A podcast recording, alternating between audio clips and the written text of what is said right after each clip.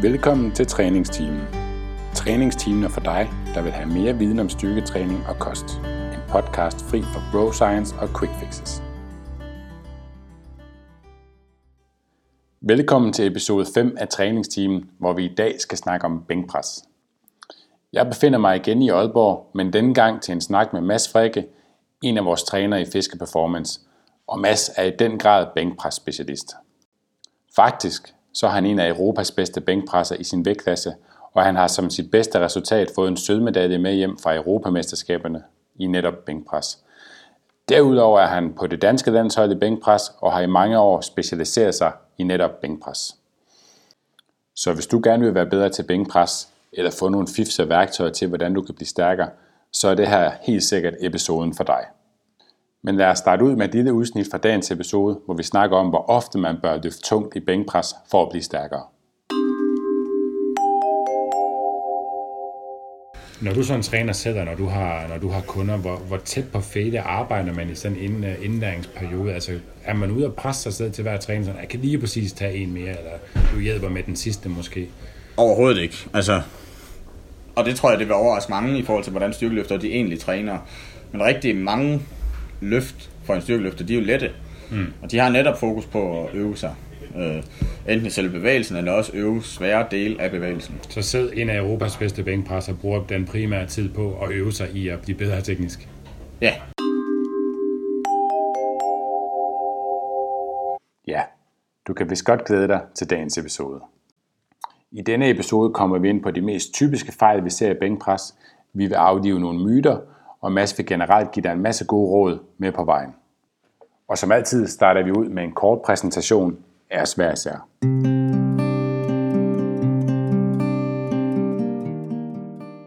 Mit navn er Steffen Fisker, og jeg er stifter af Fisker Performance, og jeg har en bachelor i idræt. Mit navn er Nikolaj Bak, og jeg er træner ved Fisker Performance, og jeg har en bachelor i medicin med industriel specialisering. Jeg hedder Mads Frikke. Jeg er også træner hos Fisker Performance, og så er jeg på landsholdet i bænkpres. Øh, af uddannelse, der har jeg blandt andet en etårig styrketræneruddannelse fra Aalborg Sportshøjskole, og så har jeg lidt humanistiske kandidater fra Aalborg Universitet. Men i dag der er du primært med, fordi du er vild til at bænke. Yes, i dag er det bænkpres. Yes. Og du er faktisk en af Europas bedste bænkpresser. Hvad er dit uh, bedste resultat? Jamen altså, jeg blev nummer to til EM i bænkpres i min vægtklasse sidste år. Nej, sluttede, det var så i 17. Og hvad er din vægtklasse? Det er 83, og mit bedste godkendte løft er 262,5 kilo. Men du lavede ny PR i mandag, Men så jeg på Instagram. I mandags på International Chest Day, der lavede jeg 275, så det kunne være rigtig fint at få det med til et stævne også, fordi det er først der, det sådan rigtig tæller. Man kan sige 275, det er fem røde og en lås på hver side, så det er nice. Det ser godt ud. Det ser pisse fedt ud. Um, og vil, det er vil du kunne vinde øh, EM med den præstation? Måske. Måske. Ja. Hmm. Og det skal lige siges for, øh, for lytterne, at det er i sådan en øh, bænkpres trøje, Mads han øh, konkurrerer i.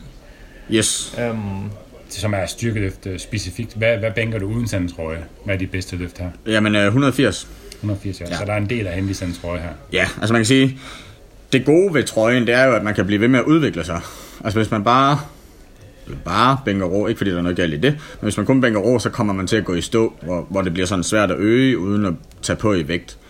Altså, det, man kan ikke bare blive ved med at putte 5 kilo på om året. Øh. Man kan sige, 180 kilo, det er også rimelig seriøst, når man vejer 83. Det synes jeg. Men, men det, det du mener jeg. med, at du kan blive ved med at udvikle, det er fordi, der er så mange tekniske aspekter i at kunne bruge sådan en trøje her. Ja, lige præcis. Lige præcis. Altså, der er rigt, altså, man kan gøre rigtig mange ting for at få flere kilo på, når man har en bænkposttrøje på, hvor man rå på et eller andet tidspunkt bare vil sige, okay, nu kan jeg ikke optimere ret meget mere på det. Mm. Men størstedelen af din træning er alligevel rå? Ja, det er den. Men altså, jeg træner også tit to gange om ugen i trøjen. Ja. Så jeg har også meget tid og mange løft i trøjen. Ja. Cool. Man kan sige, at i dag skal vi primært snakke om, øh, om rå bænkpres, altså bænkpres uden øh, bænkprestrøjer, fordi det er selvfølgelig det, som, som størstedelen af lytterne er bekendt med, da de ikke øh, ja, træner udstyr og styrkeløft. Mm. Så i dag vil vi øh, løbe igennem en, øh, nogle masse typiske fejl omkring bænkpres, og så vil Mads svare så godt man kan på det, og så supplementerer vi ind over det. Og den, øh, den første fejl, vi har skrevet ned, det er, at stangen ikke kommer ned og rammer brystet. Ja, altså sådan helt basalt, så er det jo bare bedst at arbejde med full range of motion. Øh, Også fordi, altså, det er sværere at sammenligne løft, hvis, hvis man bare har forskellige range of motion på dem. Og man bliver ikke stærkere af at lave et 70% løft med 90 kilo, end af at lave et 80% løft med 80 kilo. Altså, hvis vi tager altså, procenter i forhold til, hvor langt ned stangen kommer. Mm. Men altså, der er nogen, de har en tendens til bare sådan at køre kortere og kortere ned, jo flere kilo de putter på. Og det, det bliver noget værre rod. Øh, så er det jo nogle helt forskellige øvelser, de kører. Og man ved også fra forskning, at jo større bevægelseslag vi har, jo mere muskelvækst vil man få. Præcis. Og præcis. større patter er et tungere bænkpres. Ja. Lige præcis, ja.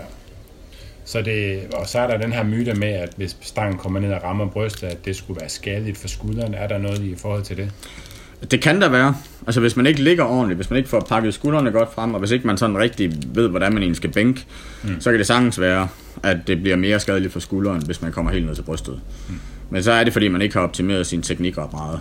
Okay. Øh, og tit fordi folk de kører for meget guillotinepres, øh, ja. når de bænker. Det vil sige, de får albuerne alt for langt op, så de næsten har sådan en 90 graders vinkel mellem albuer og eller slået mellem overarm og overkrop. Ja, så albuerne kommer tættere op mod ørerne kontra ned mod brystet. Lige præcis. Ja. Lige præcis. Så det er lidt hørt at sige, er der, at øh, hvis man får ondt i skuldrene af at bænke til brystet, så skal man ikke øh, begynde at køre med kortere bane, men så skal man lære at bænkpres. Så skal man lære bænkpres, ja. Ja, som udgangspunkt er min erfaring, at, at hvis man får ondt i skuldrene af bænkpres, så skyldes det mere måden, man gør det på, og ikke øvelsen i sig selv. Ja. Eller at man gør det for meget ja, i det hele For taget. meget, for meget belastning og så videre. Ja. Altså man kan opbygge en kæmpe arbejdskapacitet i bænkpres. Hvor, hvor, hvad er din arbejdskapacitet? Hvor tit bænker du? Jeg bænker 6 gange om ugen. Og hvor mange sæt har du typisk øh, her? 10-15 om dagen. 10-15 om dagen? Ja. Det, det er også rimelig solidt. Jamen det er det også. Hvor, hvor mange år har det taget at komme op på, på den øh, arbejdsmængde? Jamen altså det er jo taget sådan 7-8 år fokuseret i forhold til bænkpres topstyrke. Ja. Øh, så min træningskarriere den er nok på de der 15-16 år nu. ja. Øhm, altså i forhold til specifik bænkpres øh, konkurrence, der er det til sådan 7-8 år. Så det er, en, det er en lang proces at komme derop og kunne øh, bænkpres seks gange om ugen. Det er en rigtig lang proces, ja. Omvendt vil, vil man måske nok sige, og det ved jeg ikke, om det er noget, du er enig i, men jeg synes tit, man ser, at dygtige bænkpressere, de øh, bænker oftere, og de bænker mere, end folk, der er gode til at squatte og dødløft, for eksempel, gør. De træner det med en lavere frekvens. Ja, altså jeg tror, altså squat og dødløft, dødløft taxerer generelt bare meget mere, end bænkpres gør. Formentlig fordi det er tungere. Formentlig fordi det er tungere, og formentlig fordi, at det er mange flere muskelgrupper, du bruger sådan aktivt. Mm. Så jeg vil tro, dødløft er noget værre end squatten. Ja. Altså sådan en rigtig grinder i dødløft, hvor du kun lige akkurat får den. Den tager altså nogle uger Det sidder i systemet. at komme sig over. Man kan typisk også dødløft grimmere rent teknisk, end man kan bænke. Præcis, Det er teknisk grimt. præcis. Ja. Præcis, og selvom nogen vil jo kalde bænkpres en øvelse, og det er jo også til dels rigtigt, fordi man bruger hele kroppen, men altså, det er ikke en, død, en øvelse på samme måde som dødløft er. Ja. Altså, hvor, hvor alle musklerne bruges dynamisk. Mm. Så. så man kan restituere sig betydeligt mere fra tung bænkpres og hyppig bænkpres, end man kan fra dødløft. Og squat ligger så et sted ind imellem, fordi altså, mange squat, det er også tekniske failures. Øh, ja. Det er typisk også min erfaring med, med klienter. ja. Lad os op til typiske fejl nummer to, og det er, at øh, man bouncer på brystet. Det vil sige, at man kører stangen hurtigt ned, og har det, bruger det uden at den her stræk, strækrefleks i stor grad, og så at man slår ribbenene ned, og så trykker stangen op igen. Ja, altså det er jo lidt, altså, lidt en kombination af strækrefleks og så det at få momentum fra, at man sådan skubber, skubber ekstremt meget med benene og røven, sådan så man løfter sig fra bænken. Mm. Øh, så, så altså man får man får bare ikke helt det samme ud af øvelsen, og det, igen så gør det det sværere at måle på, om man faktisk er blevet stærkere, hvis man bare bouncer endnu hårdere og skubber endnu mere med, med mm. benene, og måske næsten sætter fødderne op på bænken, mm. øh, for at minimere vandringen, og for at få mere momentum fra, øh, fra brystet. Mm. I styrkeløftregi, der har man jo et sekunds pause på brystet, men hvordan vil du anbefale sådan den almindelige styrketræning øh, og bænkpres? Ja, altså man kan sige et sekund, altså det, man, stangen skal være i ro på brystet i hvert fald, Ja, så man ikke får det der øh, bounce. Øh, jamen altså, jeg vil sige, det skal køres kontrolleret. Det skal være sådan, så at der ikke er særlig stor forskel på, om man kører touch and go eller med et sekunds pause. Okay, så det, det, Så det er det, man sådan skal sigte efter. Det skal ikke være sådan, så, at når man kører touch and go, så bliver det ukontrolleret, og så bliver det en helt anden teknik, end når man kører med pause. så der skal generelt være samhørighed mellem de lave kilo og de tunge kilo, man kører, Lige præcis. og kontrolleret i begge henseender. Ja. Og det vil også umiddelbart give mest muskelvækst, at man ikke har for store dele af det her, hvor man har momentum. Præcis. Ja, sådan præcis. at der kommer så meget muskulært arbejde som muligt. Præcis. Ja. Det her med bounce, det leder måske lidt hen til øh, næste typiske fejl, og det er den her med at løfte røven. Ja, altså det, det er jo meget en del af sådan at ligge stabilt i det hele taget, at man sådan formår at holde røven i. Det skal helst være sådan, så at hele kroppen sådan set bliver samme sted under hele udførelsen af øvelsen. Altså lige fra, fra anklerne, knæene, hoften, op til øh, skuldrene og hovedet. Altså det skal ligge på samme sted. Så det, det er sådan der kun... bevæger sig, det er armene? Ja. ja, altså det er sådan set kun albuledet, der sådan, som man rigtig kan se, der bevæger sig. Altså mm. skuldrene skal blive i samme position, og, ja. og hele kroppen skal sådan set helst ligge stabilt. Mm. Så løftrøven, det er simpelthen det her med, at øh, folk løfter, oftest fordi de løfter for tungt, så begynder de at løfte røven højt fra, fra, fra bænken, ja. for at kunne uh, løfte de her kilo, de ja. på. Og det hænger også lidt sammen med det med bounce, fordi jeg tror rigtig mange, de gør det for sådan at kunne få større momentum fra deres mm. bounce, så ja. får de lige skudt lidt af. Ja. Altså det kan også ske for styrkeløfter, det kan også ske for mig selv. Mm. Altså det er bare lidt sådan en panikløsning. Ja. Når det bliver rigtig tungt, så så typisk er det, fordi det er for tungt, det vil sige, at det bliver ukontrolleret, og så mennesker med også range of motion ved at løfte røven igen, mindre muskelvækst så Lige præcis. Lige ja. præcis. Så fælles ved de her tre største fejl, det er nok, at, at når nybegyndere gør det, så er det, øh, så er det typisk fordi, at bænkpres på godt og ondt er en rigtig uh, macho-øvelse ude i centrene, og hvis man ikke har opbygget god styrke eller god teknik endnu, så den uh, bedste måde at give illusionen om, at man har god styrke, det er at løfte stangen kortere og løfte røven og Skabe fyre mange kilo op med grim teknik. Ja. ja. Og så den næste uh, fejl, vi skal det er, at man ligger helt fladt på bænken, altså måske der med fødderne op på bænken. Ja, altså man kan sige, her så skal vi selvfølgelig skelne mellem motionister og styrkeløftere. Mm. Øh, men altså, det vigtigste i forhold til, hvordan man ligger på bænken, det er sådan set, at man får skuldrene pakket godt tilbage, og får rundet lidt i den øverste del af ryggen, så man bedre kan aktivere brystet. Mm. Øh, og det at mindsker også risikoen for skader i skulderen betragteligt. Altså mm. det er noget af det, man sådan virkelig skal øve sig i. Også, altså dels pakke dem tilbage, men også sørge for, at de bliver tilbage, sådan, så man ikke sådan starter med at skyde skuldrene op, Ja, for der er mange, når de bænkpresser, så kan man tydeligt se skudderne bevæge sig frem ja. og tilbage, op og ja. ned af bænken. Ja. Og de skal ligge helt stille, så det ikke inden kun er armen, der bevæger sig. Ja, lige præcis. Så de læg, træk dem tilbage, og så træk dem sådan en lille smule ned mod røven. Ja. Øh. Så man får sådan en godt spænd imellem skulderbladene. Lige præcis. Og, og gerne så du føler, at du ligger lidt sådan spændt sådan fra trykket fra benene og så op til nakken. Ja. Og så med et naturligt lændesvej. Med et naturligt lændesvej. Altså selv som motionist, så, så ville det være fint, hvis man lige kunne få en flad hånd ind under lænden på dig. Ja. Øh, så lænden den ikke ja. rører, øh, rører bænken. Ja, og det er ikke kun for at mindske range motion, det er altså også for at passe på skuldrene. Men hvorfor er det så i styrkeløfter, I ligger med sådan ekstremt opspænd? Jamen, det er jo fordi, altså, vi træner specifikt for at kunne løfte flere kilo. Mm. Og så flere kilo, det er bare nemmere, hvis man har en kortere bevægelse. Ja. Så vores fokusering på kort bevægelser, den står lidt i kontrast til øh, motionistens øh, ønske om så meget bevægelse som muligt i forhold til hypertrofi. Ja, forhold til ja. Men altså man kan sige, har man god teknik og laver man rigtig, rigtig mange tunge bænkpres, og det gør de fleste styrkeløftere, øh, så får man også rigtig store patter. Mm. Ja. I forlængelse af det, så, så tænker jeg måske også, at det her med, øh, med opspænd, at man kan sige, for nybegyndere er det sjældent, at de kommer til at lave for meget opspænd i forhold til deres målsætning. Altså simpelthen fordi, at hvis man vil ligge som en, en dygtig øh, styrkeløfter, der bænkpresser i et rigtig højt opspænd, så kræver det tilvælling, og det kræver smidighed, og det kræver, at det er noget, man har arbejdet på i lang tid. Ja. Øhm, så det her som nybegynder, at, at sørge for at spænde så godt op som muligt, øhm, tænker jeg, så må du rette mig, hvis du er uenig. Altså det tænker jeg, det er godt at fokusere på. Fordi ja. det, det er sjældent, at nybegyndere har smidigheden til at spænde for meget op i forhold til deres målsætning. Det har jeg i hvert fald Nej, nej, det, ja. har jeg aldrig oplevet, at de spænder for meget op som udgangspunkt. Den, øh, den næste fejl, vi tager fat i, er albuernes placering. Øhm, hvad mener du med det, Mads? Hvor skal albuerne være henne øh, under bænkpres? Det kommer igen lidt an på, hvor man er henne i sin karriere, og hvordan altså ens, hvor lange ens overarmsknogler er i forhold til, hvordan man ligger. Så det er sådan lidt øh, individuelt. Men altså, hvis man får skuldrene tilbage, og ligger rigtig stabilt, og får brystkassen op, øh, så kan man altså godt komme ned i en vinkel, der ligner sådan 45 grader. Mm. Øh, men som udgangspunkt Men, vil vi i hvert fald gerne se, at albuerne er set ovenfra lige under stangen. Ja, altså albuerne skal være lige under stangen, og underarmene skal sådan være lodrette.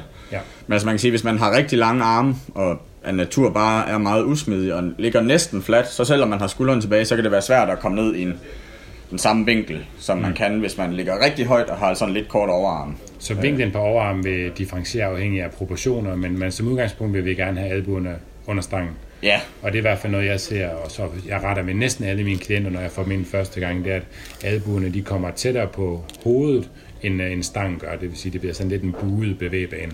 Ja.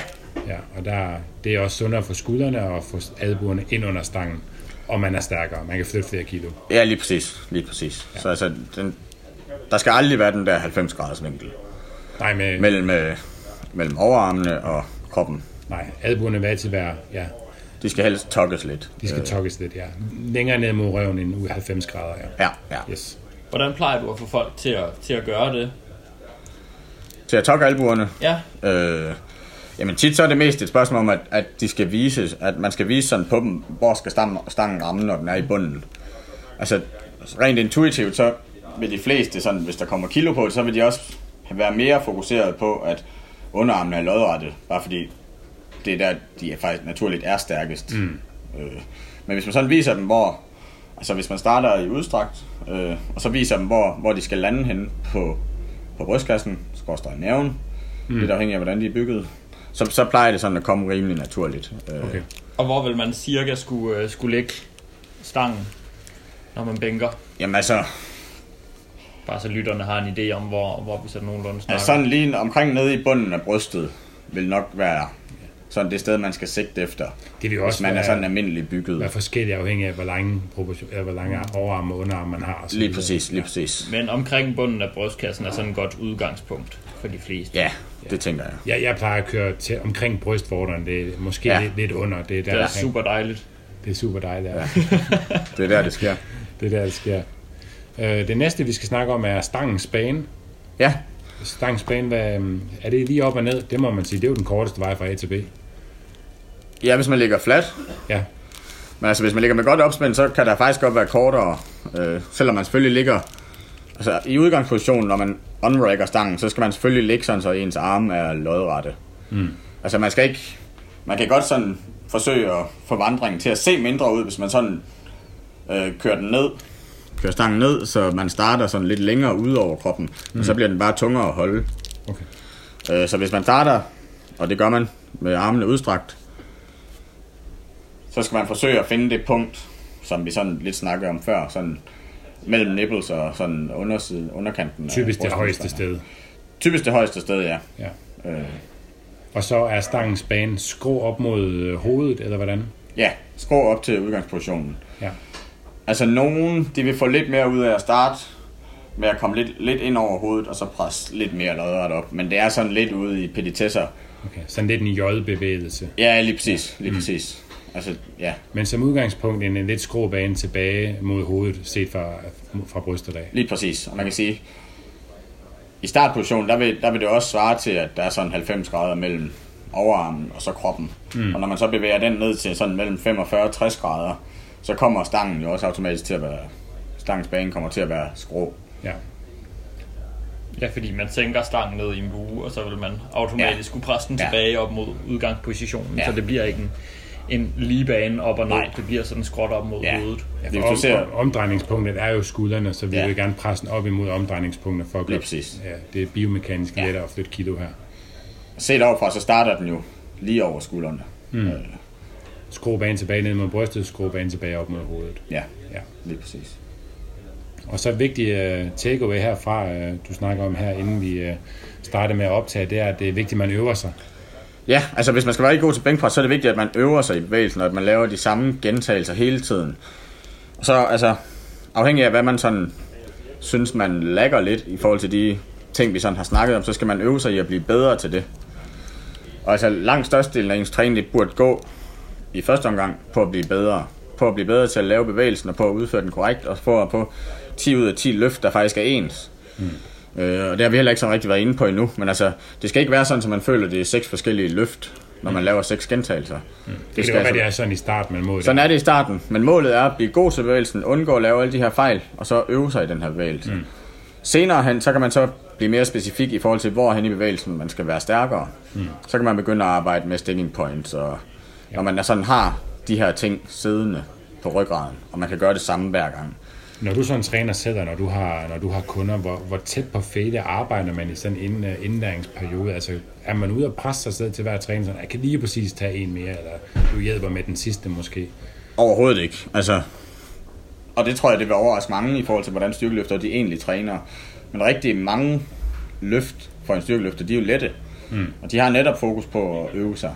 Øh, enten selve bevægelsen, eller også øve svære dele af bevægelsen. Så selv en af Europas bedste bænkpresser bruger den primære tid på at øve sig i at blive bedre teknisk? Ja. Ja. Og blive bedre til det dele af bevægelsen, som jeg er dårlig til. Øh, ja. Og finde de der specifikke punkter, hvor jeg sådan synes, jeg kan forbedre mig. Hvor, hvor tit øh, om året er du ude sådan og dig selv sådan rigtig meget sådan i en daglig træning, eller per måned, hvis det er nemmere at svare på det? Altså, hvor du sådan er rimelig tæt på, at, øh, på fail? Øh... Altså, jeg kan ikke huske, at jeg har failet rå i de sidste 4-5 år. Okay. Altså, nogle gange så fejler man i trøjen, men det kan jo, det er også tit Meget et teknisk. resultat af, at altså, der skal ikke ret mange ting, før, øh, der skal ikke ret mange små fejl til, før det går galt. Nej, og så er det så tungt, at altså, koster det med det samme. Ja, ja. Men hvem er det? Hvem er kunder? Hvad vil du anbefale dem? Altså, hvor, hvor tit skal de arbejde tæt på failure for at blive rigtig god til bænkpres? ikke så altid. Altså, det er jo fint nok at teste max en gang imellem, og presse sig selv for lige virkelig at se, hvad man kan løfte. Mm. Men altså, du bliver ikke stærkere af at teste max. Altså, det giver bare sådan et øjebliksbillede af, hvad du sådan lige kan løfte på dagen. Mm. Øh, så det er meget bedre at øve sig på måske 75-80 procent, øh, og så blive bedre til at lave bevægelsen, og så fokusere på at trykke igennem og få fart i stangen. Fokus på kvaliteten i hver gentagelse. Fokus på kvaliteten, ja. Kan man godt få store pat af ikke at presse sig selv så meget? Sagtens. Sagtens. Altså, volumen er jo en super vigtig øh, Så faktor stedet i for at presse sig selv, så kan man køre flere sæt og derigennem få volumen op, for eksempel. Præcis, ja. præcis. Øh, Man må også bare sige, hvis man starter med at køre et eller to sæt øh, helt til failure, så vil man jo på de efterfølgende sæt kunne lave væsentlige øh, færre løft på, Ja. grund af, på grund af udmattelse, så man i virkeligheden ved at presse sig selv helt til grænsen, kommer man ofte til faktisk at begrænse sin samlede volumen, som netop er den vigtigste faktor for muskelvækst.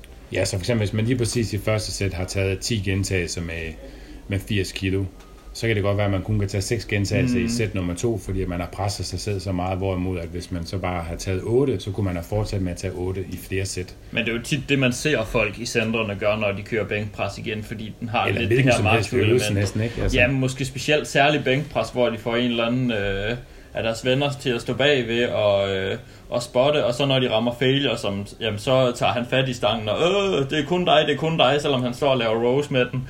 altså, det, det er bare ikke effektiv træning, Nej. hverken for styrke eller muskelvækst. plus, altså, der opstår typisk mange, mange flere fejl, hvis man sådan tester max, uden at man har styr på alle de der grundlæggende ting, som vi snakkede om til at starte med. Ja. Altså, der kommer bare mere bounce på, og der kommer bare nemmere løftet røv, og skuldrene de flyver lidt rundt, og Ja. ja, det hele det sejler lidt. Så for at blive stærkere og for at blive mere muskuløs, er det ikke en nødvendighed at arbejde tæt på failure. Overhovedet ikke. Altså, jeg vil sige, jeg arbejder sådan, så du kan lave 10 ud af 10 ens reps. Ja. Øh, og så blive ved med at fokusere på de der ting, du kan gøre bedre. Og så fokusere på at finde ud af, hvad du kan gøre bedre. Mm. Altså, Analysere. film dig selv og analysere, mm. hvad, hvad, er, hvad er det, jeg kan optimere på i den her bevægelse. Mm. Altså, det der med at øve sig, det er langt den vigtigste del i, i starten af karrieren. Og det er også noget, man skal blive ved med at gøre. Det er generelt hele et godt take-away i forhold til at blive god til en specifik ting, det er at øve sig. Præcis. Ja, uanset om det så er squat, dødløft, bænkpres, whatever. Præcis. Ja. Så når, når det sidder der, så kan man så begynde at sådan fokusere mere på sticking points. Øh, Jamen lad os det lede os videre til den næste, sådan i forhold til nogle supportøvelser for at blive øh, endnu stærkere i øh, bænkpres. jamen altså, Hvad er de typiske go-to-øvelser, du oftest bruger med kunder og så videre?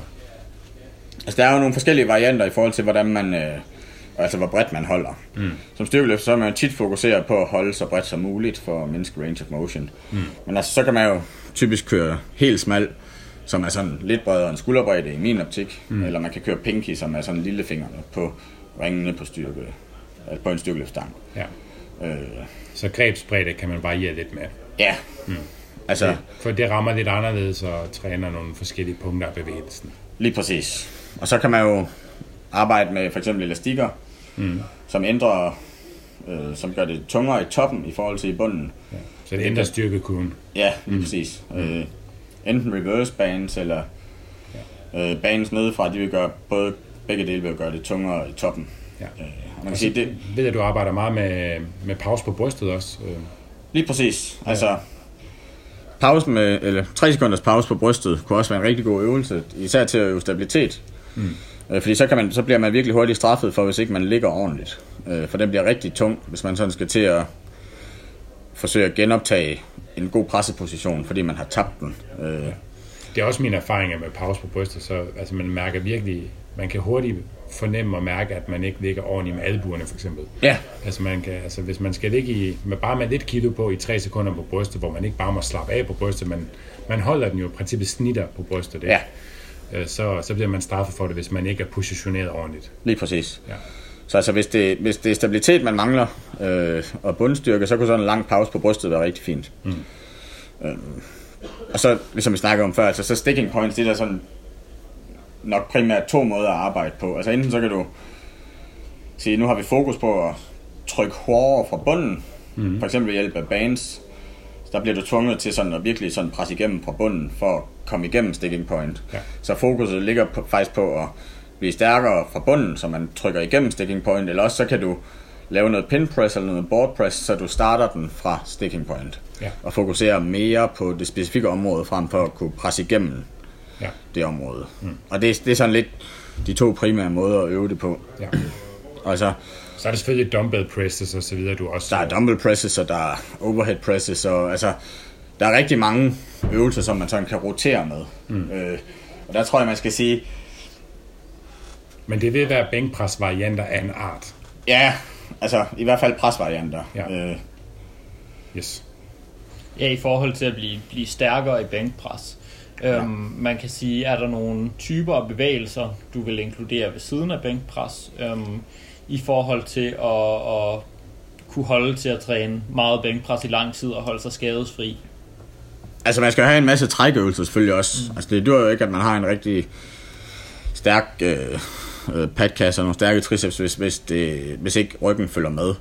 Altså, dels så er det jo selvfølgelig også et, et arbejdskrav i forhold til at ligge ordentligt, når du bænker, at du har en stabil ryg, men det er også i forhold til at kunne tolerere al den træning, der er til pres. Øh, Ja, for der er jo også noget holdningskorrigerende i forhold til, hvis man kun træner presvarianter, ingen trækvarianter har, så indadroteret skulder og så videre. Lige præcis, lige præcis. Ja. Og det, altså, det er også en fejl, man ser folk laver, at de simpelthen bare træner alt for meget forside mm. i forhold til bagside. Ja. Og det ved jeg ikke, altså, hvis man ser mig, så tror jeg ikke, der er nogen, der vil tænke, at jeg træner for lidt øh, forside. Men altså, mine skuldre, de er sådan ret godt trukket tilbage. Og, altså, Det hjælper også på dit opspænd. og det hjælper også på opspændet, ja. Øh, mm. Er der andre øvelser ud over trækvarianter, du sådan bruger som del af din uh, prehab uh, for at undgå skader? Jamen altså, jeg har også altså, mindre øvelser, altså rigtig små øvelser til skuldrene, øh, som jeg bruger, og nogle udstrækningsøvelser, jeg bruger i forhold til opspænd og skadesforbyggelse i forhold til ryggen. Er sådan en ekstern rotation, du tænker på, for eksempel? Ja, blandt andet. Øh, og så sådan, altså sådan en simpel øvelse, som jeg tror faktisk, det var Nikolaj, der viste mig en gang, med bare at hænge i straps mm. i en bar. Øh, Altså en statisk hæng. sådan statisk hæng, øh, at så bare slappe af. lidt ud i brystet, for ikke at blive for stram her. Ja, lige præcis. Ja. Fordi altså, det går jo både altså, håndleder og albuer og, og skulderledene. Det er jo altså underarm og overarmsmusklerne, mm. der typisk er for stramme. Mm. Det er i hvert fald en af de væsentlige faktorer i forhold til at få skader de steder. Det er, at der er et eller andet, der er for stramt, mm. øh, som man så skal justere på. Mm. Øh, så det er også en, en rigtig god øvelse, hvis Så man det er noget, du implementerer hver uge af de her eksterne rotationer, udstræk og så videre. Mm, ja, Ja. det er det. Mm. Er det også noget, du vil gøre med kunder i en eller anden omfang? Øh, altså man kan sige, hvis de er rigtig fokuseret på bænkpres, så vil jeg. Ja. Men altså man kan sige, hvis, hvis det er nogen, der bare overall skal i god form, mm. så, så skal man også lige opveje, hvor meget tid man kan bruge på specifikt at skadesforbygge til skulderen og Og hvis man træner to gange om ugen, er det nok ikke der, man skal lægge sin tid. Det er klart. Nej, det er jo det. Ja. Ja. Det er jo det. Øh, så det kommer lidt, det er mest et spørgsmål om, hvor detaljeorienteret man er, og så hvad er det ens målsætning det, er. bare, man har trækvarianter nok i forhold til ens presvarianter. Det er et godt sted at starte. Det er et rigtig godt sted at starte. Øh, og så igen, altså identificere dine svagheder, og så træn dem. Øh, Ja. Det er vigtigt. Øh, Hvis, hvis, hvis du har så vil holde skuldrene tilbage, altså, så er det måske noget smidighed i brystet, eller måske mm. er det dine muskler bagpå, der er for svage, eller Ja. ja. altså finde ud af, hvad det er, der forhindrer dig i at, at, at lave øvelsen bedre.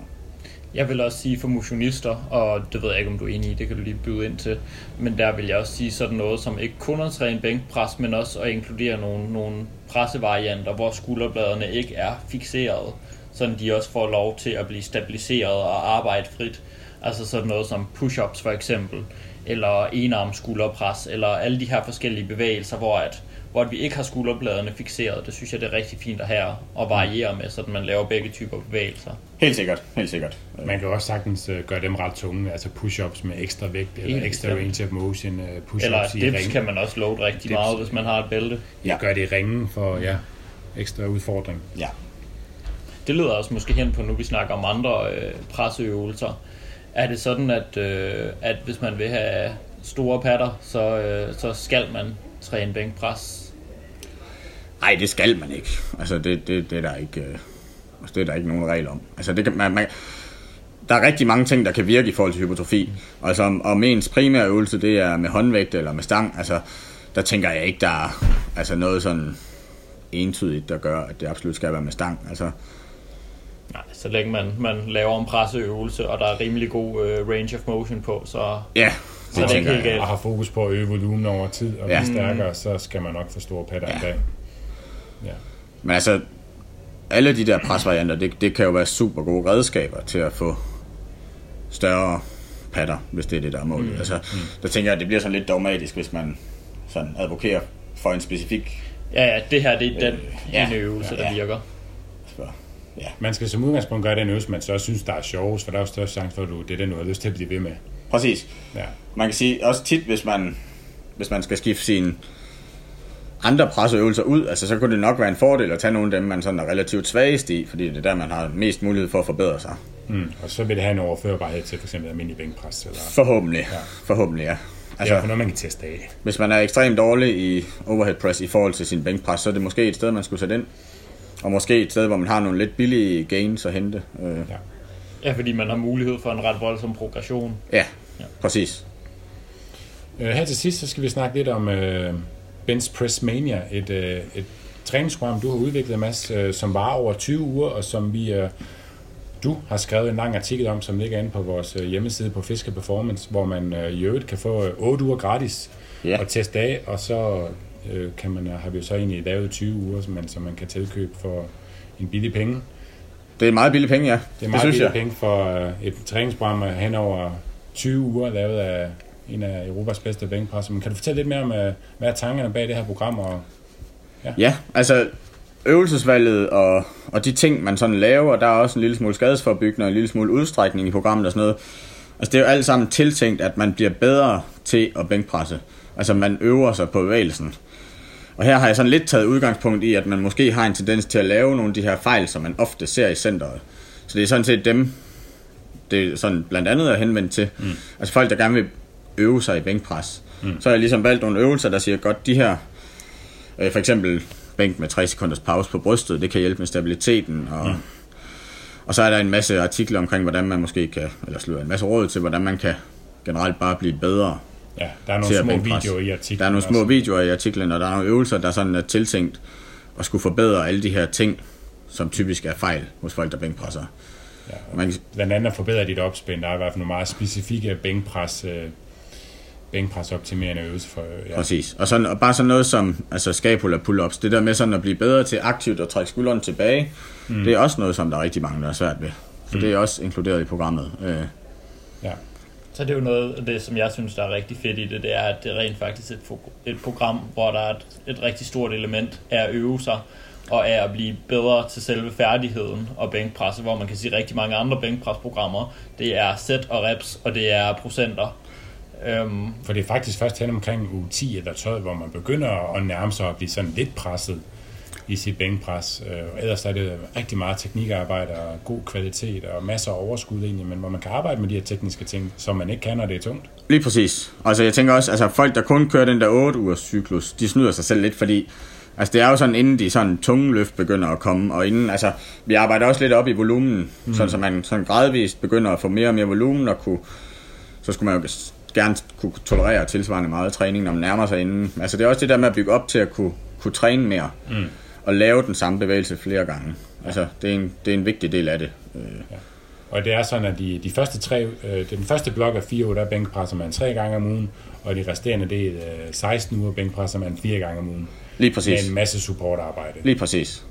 Altså, hvis det går rigtig godt, så er jeg også forklaret, hvordan man så kan arbejde videre bagefter. Ja. Øh, men det Man skulle kan, gerne... også, man kan også køre det forfra. Man kan også køre det forfra, ja. Ja. Øh, man man kan også kan- tage en lille deload. Øh, Så man skal nok få lov at lave masser af bænkpres, man skal bare lige lære det først. lige præcis. Ja. Lige præcis. Det er, det er det, der har været hensigten med det. Hvor kan man øh, følge mere om din øh, bænkpreskarriere? Jamen, øh, det kan man gøre på min Instagram eller på min Facebook-side. Hvad hedder Øh, din øh, Instagram? den hedder Mads Frikke, ud i en. Ja, og der kan man blandt andet gå ind og se uh, dit nye PR i bænkpres, 275 kilo. Lige præcis. Yes. Og der bliver lagt lidt opdatering op på stævner. Og, altså, det er selvfølgelig lidt trøjeløft, men altså, der kommer også andre løft en gang imellem. Ja. Øh, det gør der da. Ja. Tak fordi du vil dele din viden om bænkpres. Velkommen. Tak fordi jeg måtte være med. Og det var så afslutningen på denne episode. Hvis du kunne lide den her episode og gerne vil vide, hvornår den næste episode udkommer, så har vi oprettet en Facebook-gruppe, som du kan tilmelde dig. Udover at få besked om, hvornår næste episode er klar, så har du også mulighed for at stille spørgsmål til den enkelte episode, eller komme med forslag til emner til eventuelt kommende episoder. Facebook-gruppen hedder Træningsteamen, og jeg håber, du vil være med. Så er der vist ikke andet end at sige tak, fordi du lyttede med. Vi høres ved.